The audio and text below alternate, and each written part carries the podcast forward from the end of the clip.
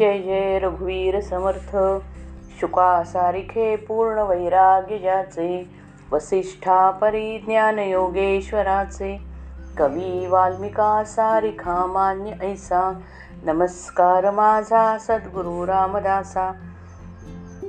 जय जय रघुवीर समर्थ दशक आठवा समास चौथा सूक्ष्मभूते निरूपण. शुद्ध निर्मळ नित्य व पूर्ण परब्रह्माखेरीस दुसरे खरे अस्तित्व नाही. जे काही आहे ते परब्रह्मच होय. पण परब्रह्म काही बर्फाच्या डोंगराप्रमाणे थंड शांत व निर्जीव नाही. ते जिवंत आहे. त्यामध्ये अनंत शक्ती आहेत आणि त्या ब्रह्मरूप आहेत. त्यांच्यापैकी एक विलक्षण शक्ती परब्रह्माच्या एका अल्प भागामध्ये उदय पावली. तिच्यामुळे त्या भागाला अहम असे स्मरण स्फुरण झाले. तिला मूळ माया असे म्हणतात. मूळ माया घेऊन अनुभवास येणारे ब्रह्म ईश्वर होय. ब्रह्माप्रमाणेच ईश्वर सगळीकडे व्यापून आहे. त्यांच्यातच विश्व दिसते तकते आणि अखेर अंतर्धान पावते. ईश्वर एक तोच अनेक भासतो. पण तो अनेक भासला तरी त्याचे एक पण भंगत नाही. पण हा भास सगळा मूळ मायेचा खेळ असतो.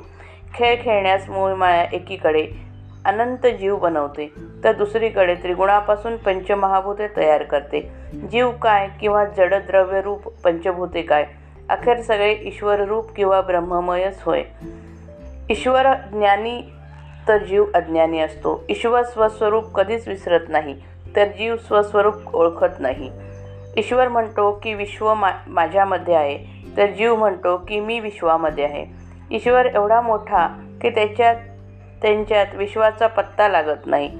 तर जीव एवढा लहान की विश्वात त्याचा पत्ता लागत नाही. सदैव आनंदाने भरलेला ईश्वर आप्तकाम म्हणजे ज्याच्या वासना सर्वथैव तृप्त झालेल्या आहेत असा असतो. तर सदैव भयाने व्याकुल होणारा जीव अतृप्त काम म्हणजे ज्याच्या वासना सर्वथैव अतृप्त असतात असा असतो. मूळ मायेतून माया निर्माण होते आणि ती त्रिगुणातून हे दृश्य विश्व निर्माण करते. या विश्वाचा बाह्य डोलारा पंचभूतात्मक आहे. सर्व भूते एकमेकांमध्ये मिसळलेली आहेत. सर्व जीवांना त्यां त्याच विश्वात वावरावे लागते. श्रीराम मागील आशंकेचे मुळं आता होईल प्रांजळ. वृत्ती करावी निवळ निश निमिष एक. ब्रह्मी मूळ माया झाली तिच्या पोटा माया आली.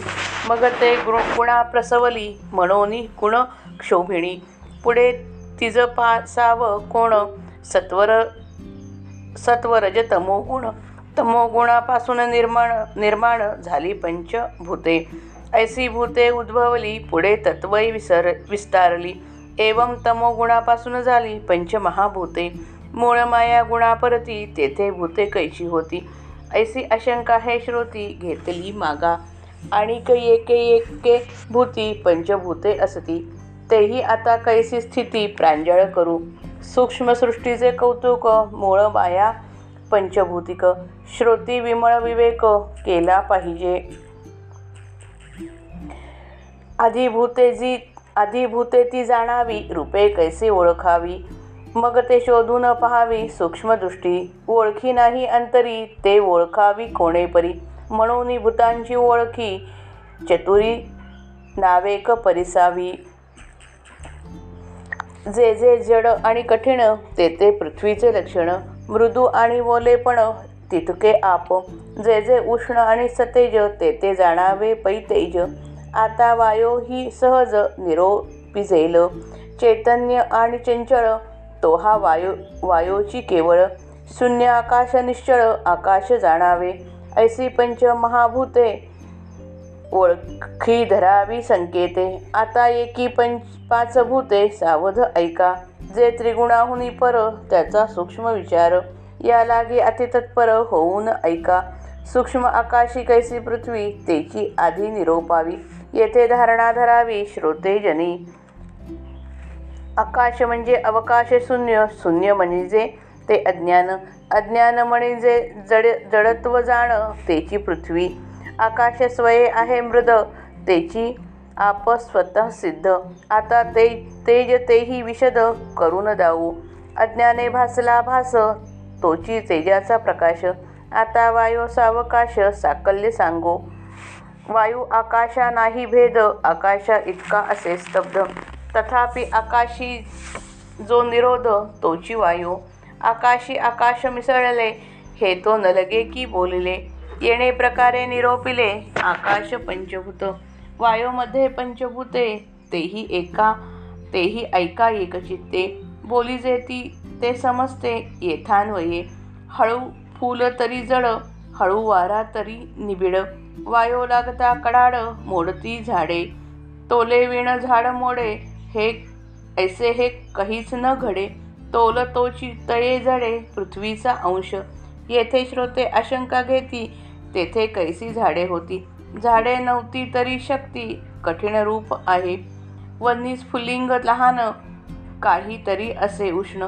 तैसे सूक्ष्मी जडपण सूक्ष्म रूपे मृदपण तेची आप भास तेजाचे स्वरूप. वायो तेथे चंचळ रूप सहजची आहे. सकाळास मिळून आकाश सहजची आहे अवकाश. पंचभूतांचे अंश वायोमध्ये निरोपिले. आता तेजाचे लक्षण भासले पण ते कठीण.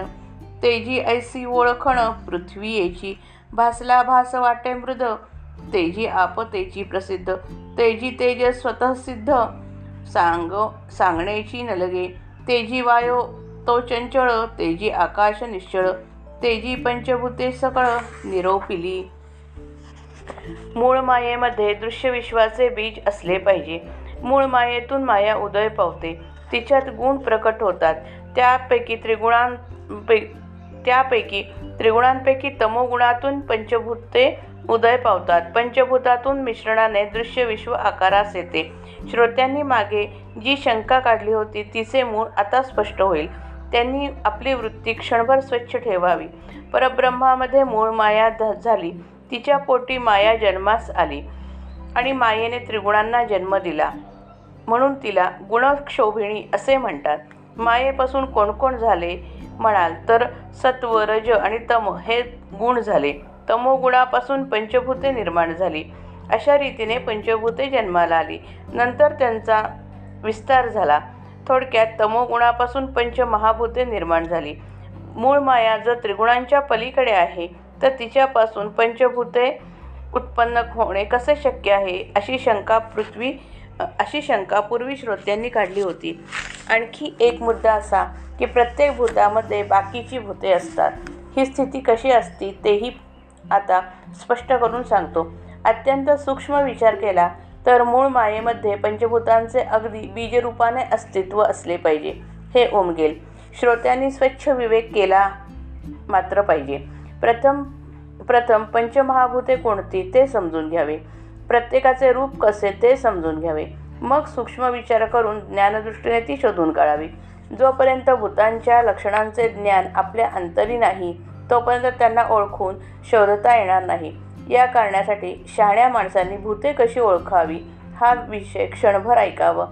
पंचभूतांची व्यापक लक्षणे आता सांगतात. या लक्षणांवरून विचार करता सर्व चराचर विश्व पंचभूतांनी विणलेले आहे असे मनाला पटेल. जे जे कठीण आणि जड आहे ते पृथ्वीचे लक्षण. तर जे जे मऊ आणि ओले आहे ते पाण्याचे लक्षण समजावे. जे जे गरम आणि प्रकाशयुक्त आहे ते तेजाचे लक्षण होय. आता वायूचे लक्षण सांगतो. जिवंतपण आणि हालचाल हे वायूचे लक्षण. तर पोकळपणा अवकाश आणि स्तब्धपणा स्तब्धपणा हे आकाशाचे लक्षण. पंचभूतांची लक्षणे थोडक्यात ही अशी आहेत. त्यावरून खुणेने भूते ओळखून काढावी. आता एका भूतात इतर भूते कशी वास करतात? ते लक्ष देऊन ऐका. जे त्रिगुणांच्या पलीकडे आहे त्याचा विचार अर्थात सूक्ष्मच असणार. म्हणून आता मी जे सांगणार आहे ते श्रोत्यांनी अत्यंत मन लावून ऐकावे. आकाश अत्यंत सूक्ष्म व पृथ्वी अत्यंत स्थूल व जड असते. अशा सूक्ष्म आकाशात जड पृथ्वी कशी आढळते ते प्रथम सांगतो. श्रोत्यांनी एकाग्र मनाने ऐकावे. आकाश म्हणजे नुसता अवकाश. किंवा शून्यमय पोकळ व मोकळी जागा. शून्य म्हणजे अज्ञान. अज्ञान म्हणजे जडत्व आणि जडत्व तेच पृथ्वी जाणावी. आकाश स्वतः मऊ अगदी मऊ आहे. तो मऊपणा हेच आकाशातील पाणी होय. आता आकाशात तेज कसे आहे ते स्पष्ट करून सांगतो. अज्ञानाने जो भास होतो तोच तेजाचा प्रकाश होय. अज्ञानाचा जो व्यवहार होतो तो सगळा अवकाशात होतो.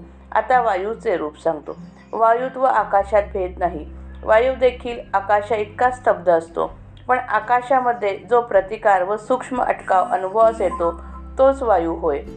आकाश आक आकाश आकाशात हे काही सांगायला नको. अशा प्रकारे आकाशामध्ये इतर भूते कशी असतात याचे विवेचन ऐक ऐक झाले. वायूमध्ये इतर भूते कशी आढळतात ते आता सांगतो. ते क्रमवार सांगतो लक्ष देऊन ऐकावे. फूल हलके असले तरी त्यास वजन असते. तसा वारा हलका असला तरी त्यास घनपणा असतो कठीणपणा असतो. म्हणून सोसाट्याच्या वाऱ्याने झाडे कडाकड मोडतात. वजना वाचून झाड मोडले असे कधीच होत नाही. वजनाला जडपणा असतो. हा वायूतील पृथ्वीचा अंश होय. येथे श्रोत्यांनी शंका घेतली की सध्या नुसत्या पंचभूतांचे वर्णन चालू आहे. दृश्य पदार्थ अजून निर्माण झालेच नाहीत. अशा निराकार अवस्थेमध्ये झाडे असणे शक्य नाही. तेव्हा श्री समर्थ उत्तर देतात की निराकार पंचभूतांमध्ये झाडे नाहीत हे खरे पण तेथे शक्ती होतीच आणि शक्तीमध्ये कठीणपणा असतो. हा पृथ्वीचा गुण होय. समजा विस्तवाची अगदी लहान ठिणगी आहे. तिच्यामध्ये तिच्या मापाची उष्णता असतेच. भास हा तेजाचा गुण आणि चंचलपणा हा तर वायूचा स्वतःचा स्वभावच आहे. सर्वांना सामावून घेणे हा अवका आकाशाचा गुण आहे. वायूमध्ये कठीणपणा मऊपणा भास व चंचलपणा हे गुण सामावले आहेत. म्हणून वायूमध्ये आकाश आहे. अशा रीतीने वायूमध्ये इतर भूतांचे अंश आहेत ते सांगून झाले. आता तेजाचे लक्षण सांगतो. तेजाने भास होतो. प्रत्यक्ष काहीतरी दिसते. इंद्रियांना गोचर होते. काहीतरी कठीणपणा दाटपणा असल्याखेरीज भास होत नाही. कठीणपणा हा पृथ्वीचा अंश. म्हणून तेजामध्ये पृथ्वीचा अंश असतो. जो भास अनुभवाला येतो तो मऊ असतो. इंद्रियांना सहजपणे प्रत्ययास येतो. हा जो मृदूपणा तो तेजामधील पाण्याचा अंश होय.